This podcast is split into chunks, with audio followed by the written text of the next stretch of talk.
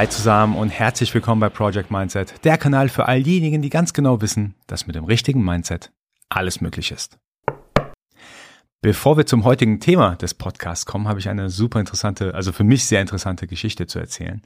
Ich war vor einiger Zeit mit meinem Kleinen, der ist mittlerweile fünfeinhalb Jahre alt ungefähr, bei meiner Mutter in der Bäckerei, wo sie arbeitet. Und das ist auch so eine schnucklige Bio-Vollkornbäckerei, ähm, so noch altmodisch eingerichtet und so. Und mir gefällt's da ganz gut.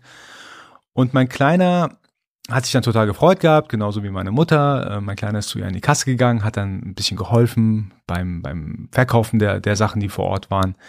Er hat dann sozusagen das Produkt ausgegeben, hat das Geld entgegengenommen, in die Kasse gemacht und so weiter und so fort. Und das Witzige dran war, die ersten paar Male, wo er das dann angefangen hat zu machen, ein Brot zum Beispiel ausgegeben, das Geld äh, entgegengenommen, hat er dann auch Trinkgeld bekommen ein bisschen und er wollte irgendwie das Geld nicht entgegennehmen, dieses Trinkgeld. Ich habe mich auch gewundert gehabt, ich so, hey, ist doch völlig in Ordnung, wenn jemand dir äh, Geld geben möchte, dann, dann nimmst du es entgegen. Er war aber trotzdem so auch die darauf folgenden Male so ein bisschen schüchtern und wollte das äh, Geld nicht entgegennehmen. Dann habe ich ihm gesagt, hab, hey, je freundlicher du bist, je offener du bist, dieses Geld auch entgegenzunehmen, glaub mir, desto mehr kriegst du auch von den Leuten Geld in die Hand gedrückt für dein Sparschwein.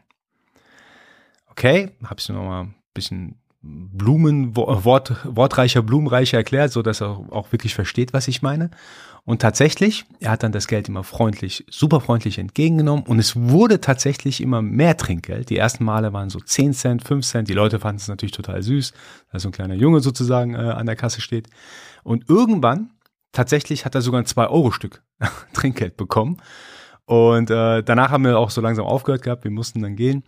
Ähm, das Interessante war, es war tatsächlich so, je offener er dem Thema gegenüberstand, ich habe das dann gemerkt gehabt, desto mehr Geld hat er äh, entgegengebracht bekommen. Und das ist für mich so ein typisches Beispiel für Law of Attraction, also Gesetz der Anziehung.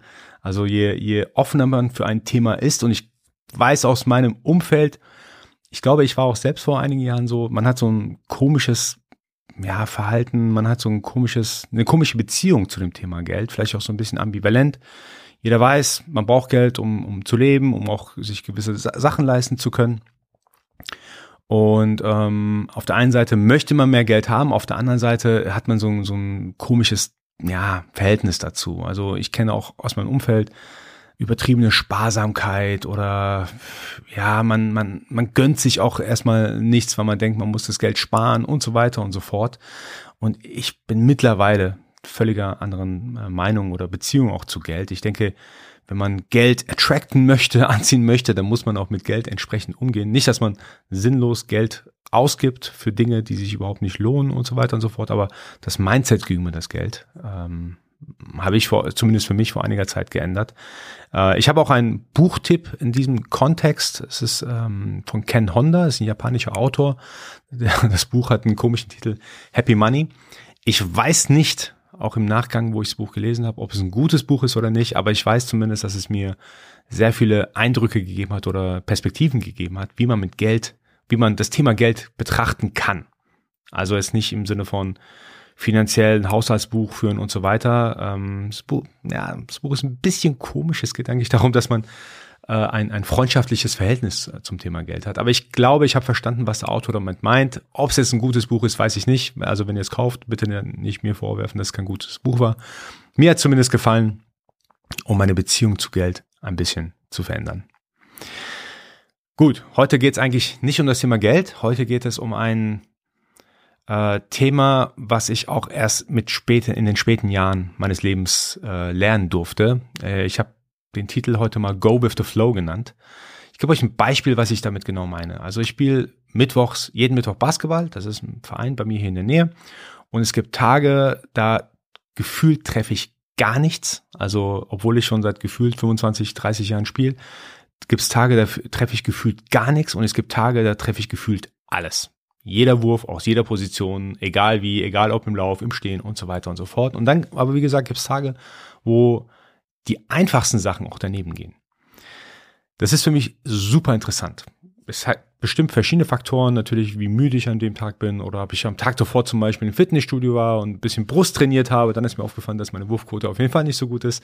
Aber was mir bewusst geworden ist mit, den, mit der Zeit oder mit den Jahren ist, es gibt einen Flow, den man so am Tag hat oder in einer gewissen Periode seines Lebens hat und da ähm, kann man mitgehen. Und dann gibt es manchmal äh, gar keinen Flow, wo man nicht so richtig mitgehen kann. Und da gibt's ein super Beispiel, was es so ein bisschen genauer beschreibt, dieses Go with the Flow. Vielleicht kennt ihr das Buch Das Café am Rande der Welt. Ich finde das Buch jetzt in Ordnung. Ich würde es jetzt nicht so überhypen, wie es wie es überall getan wird. Ich finde das Buch in Ordnung. Es hat eine kurzweilige äh, Geschichte, natürlich auch unterhaltsam, also von daher schon in Ordnung. Ähm, aber ich finde es auch nicht so das krasseste Buch ever zum Thema Mindset, wenn ich ehrlich bin. Aber egal, anderes Thema. Ähm, und in diesem Buch wird ein Beispiel auch von der Schildkröte genannt. Das finde ich, das fand ich sehr einprägsam. Und zwar wird dann beschrieben, dass die Schildkröte quasi nicht gegen die Wellen ankämpft, wenn sie im Meer ist, also die Wellen, die ihr entgegenkommen, sondern wenn eine Welle entgegenkommt, dann paddelt sie genauso viel, dass sie an Ort und Stelle stehen bleiben kann. Also auch das Thema Energie, ähm, sparsam sein, und wenn eine Welle aber wieder zurück ins Meer strömt, dann gibt sie Vollgas und nutzt das Momentum und paddelt dann sozusagen um ihr Leben, um schnellstmöglich voranzukommen. Das finde ich super interessant. Also es war auch für mich super einprägsam, weil ich glaube, wir kennen das alles, äh, alle. Da kommt eine Welle, eine Lebenswelle sozusagen entgegen und man kann es entweder damit super energiereich ankämpfen. Das erschöpft einen natürlich auch, wenn, wenn diese, diese Welle besonders stark ist. Man kommt aber auch kaum voran. Und da gibt es Phasen im Leben, wo es zum Beispiel ja alles so im Flow ist, das Momentum ist da. Da, da würde ich zum Beispiel Vollgas geben und äh, sozusagen all in gehen und mit dieser Welle mitschwimmen. Vielleicht auch nebenbei gesagt, das ist äh, eine der Core-Prinzipien auch aus vielen Sportarten, zum Beispiel Judo, wo man ja die Energie des Gegners nutzt. Also wenn der Gegner auf einen zukommt mit der Bewegung, dann nutzt man seine Energie, um ihn beispielsweise beispielsweise dann zum Fallen zu bringen. Und ich finde, das kann man super auf das eigene Leben übertragen. Also auch das Basketballbeispiel. Also ich, es gibt bei mir im, im Jobumfeld, im Arbeitsumfeld natürlich Tage, wo ich gefühlt viele Wellen entgegengebracht bekomme. Dann kann ich mich natürlich fragen, hey, kämpfe ich jetzt dagegen an oder versuche ich einfach nur so meinen, meinen Standpunkt zu halten, an Ort und Stelle zu bleiben, um zumindest nicht zurückzufallen? ich wüsste dann auch, wenn ich jetzt besonders viel Energie reinstecke, zum Beispiel in unnötige Diskussionen mit, mit, sei es mit Kollegen, sei es mit anderen Mitarbeitern und so weiter und so fort. Ich wüsste, ich würde da kaum vorankommen. Also macht es vielleicht mehr Sinn, dass ich heute so ein bisschen ruhiger mache und auf jeden Fall es nicht zulasse, dass diese Welle auch Energie aus anderen Bereichen meines Lebens zieht. Zum Beispiel viele nehmen ja den Stress mit dann nach Hause, haben dann Probleme in der Beziehung, äh, vielleicht in der Kind Kindeserziehung verhalten sich dann anders mit Freunden und so, und so weiter und so fort. Also auf der Stelle bleiben bedeutet dann vielleicht, dass man nicht mehr Sachen kaputt macht. Und wenn es dann aber mal gut läuft, zum Beispiel, wenn es dann eine, eine, gute Phase gibt im Job, um bei dem Beispiel zu bleiben, dass man dann all in geht und sagt, hey, jetzt läuft es gerade besonders gut, also drücke ich sogar noch ein bisschen mehr aufs Gas, um noch mehr voranzukommen.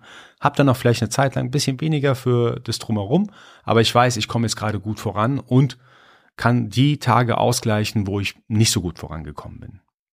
Also das Thema Momentum finde ich persönlich auch immer wichtig. Man kann Momentum erzeugen, aber jeder weiß es, es gibt Tage, es gibt Phasen im Leben, da, da kommt man irgendwie gefühlt nicht voran und äh, weiß auch nicht so recht, woran es liegt. Bei mir im Basketball ist das beste Beispiel. Äh, gibt Tage, wo ich einfach nicht treffe und ich weiß nicht warum. Ich merke dann auch, also ist ja nicht nur bei mir selbst, bei, bei Vereinskollegen, die da auch mitspielen, es ist ja dann teilweise so, es gibt Leute, die checken es dann auch, dass sie nicht treffen. Dann merkt man so richtig, die passen dann mehr an den Tagen oder versuchen andere Dinge mehr zu tun. Und es gibt Leute, die checken einfach nicht, dass es einfach kein guter Tag ist und werfen einfach weiter daneben, ärgern sich dann auch immer weiter, dass sie gerade nicht treffen.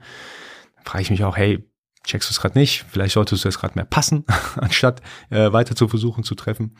Aber gut, ich glaube, das sieht jeder unterschiedlich. Ich jedenfalls für mich finde dieses Schildkrötenbeispiel aus dem Buch Kaffee am Rande der Welt wirklich sehr einprägsam. Die Welle, wenn die entgegenkommt, da bringe ich genauso viel Energie auf, um zum Beispiel an Ort und Stelle stehen bleiben zu können. Und wenn mal die Welle wieder zurück ins Meer strömt, dann gehe ich all in und ströme mit und nutze die, nutze die Energie, gib noch ein bisschen mehr, sogar Vollgas, als ich vielleicht sonst tun, tun würde, damit ich noch weiter vorankomme. Super Leute, das war's auch schon für den heutigen Podcast. Äh, wie immer, wenn ihr Anmerkungen, Feedback habt, bitte schreibt mir hallo at projectmindset.de. Ich freue mich immer sehr, wenn ich äh, von euch was lesen darf. Ich antworte auch immer, versprochen. Und genau, ich würde mich natürlich auch freuen, wenn ihr mir ein Like da lassen könntet, denn nur so kann Project Mindset weiter wachsen. Wir hören uns nächste Woche wieder und nicht vergessen bis dahin, Mindset ist alles.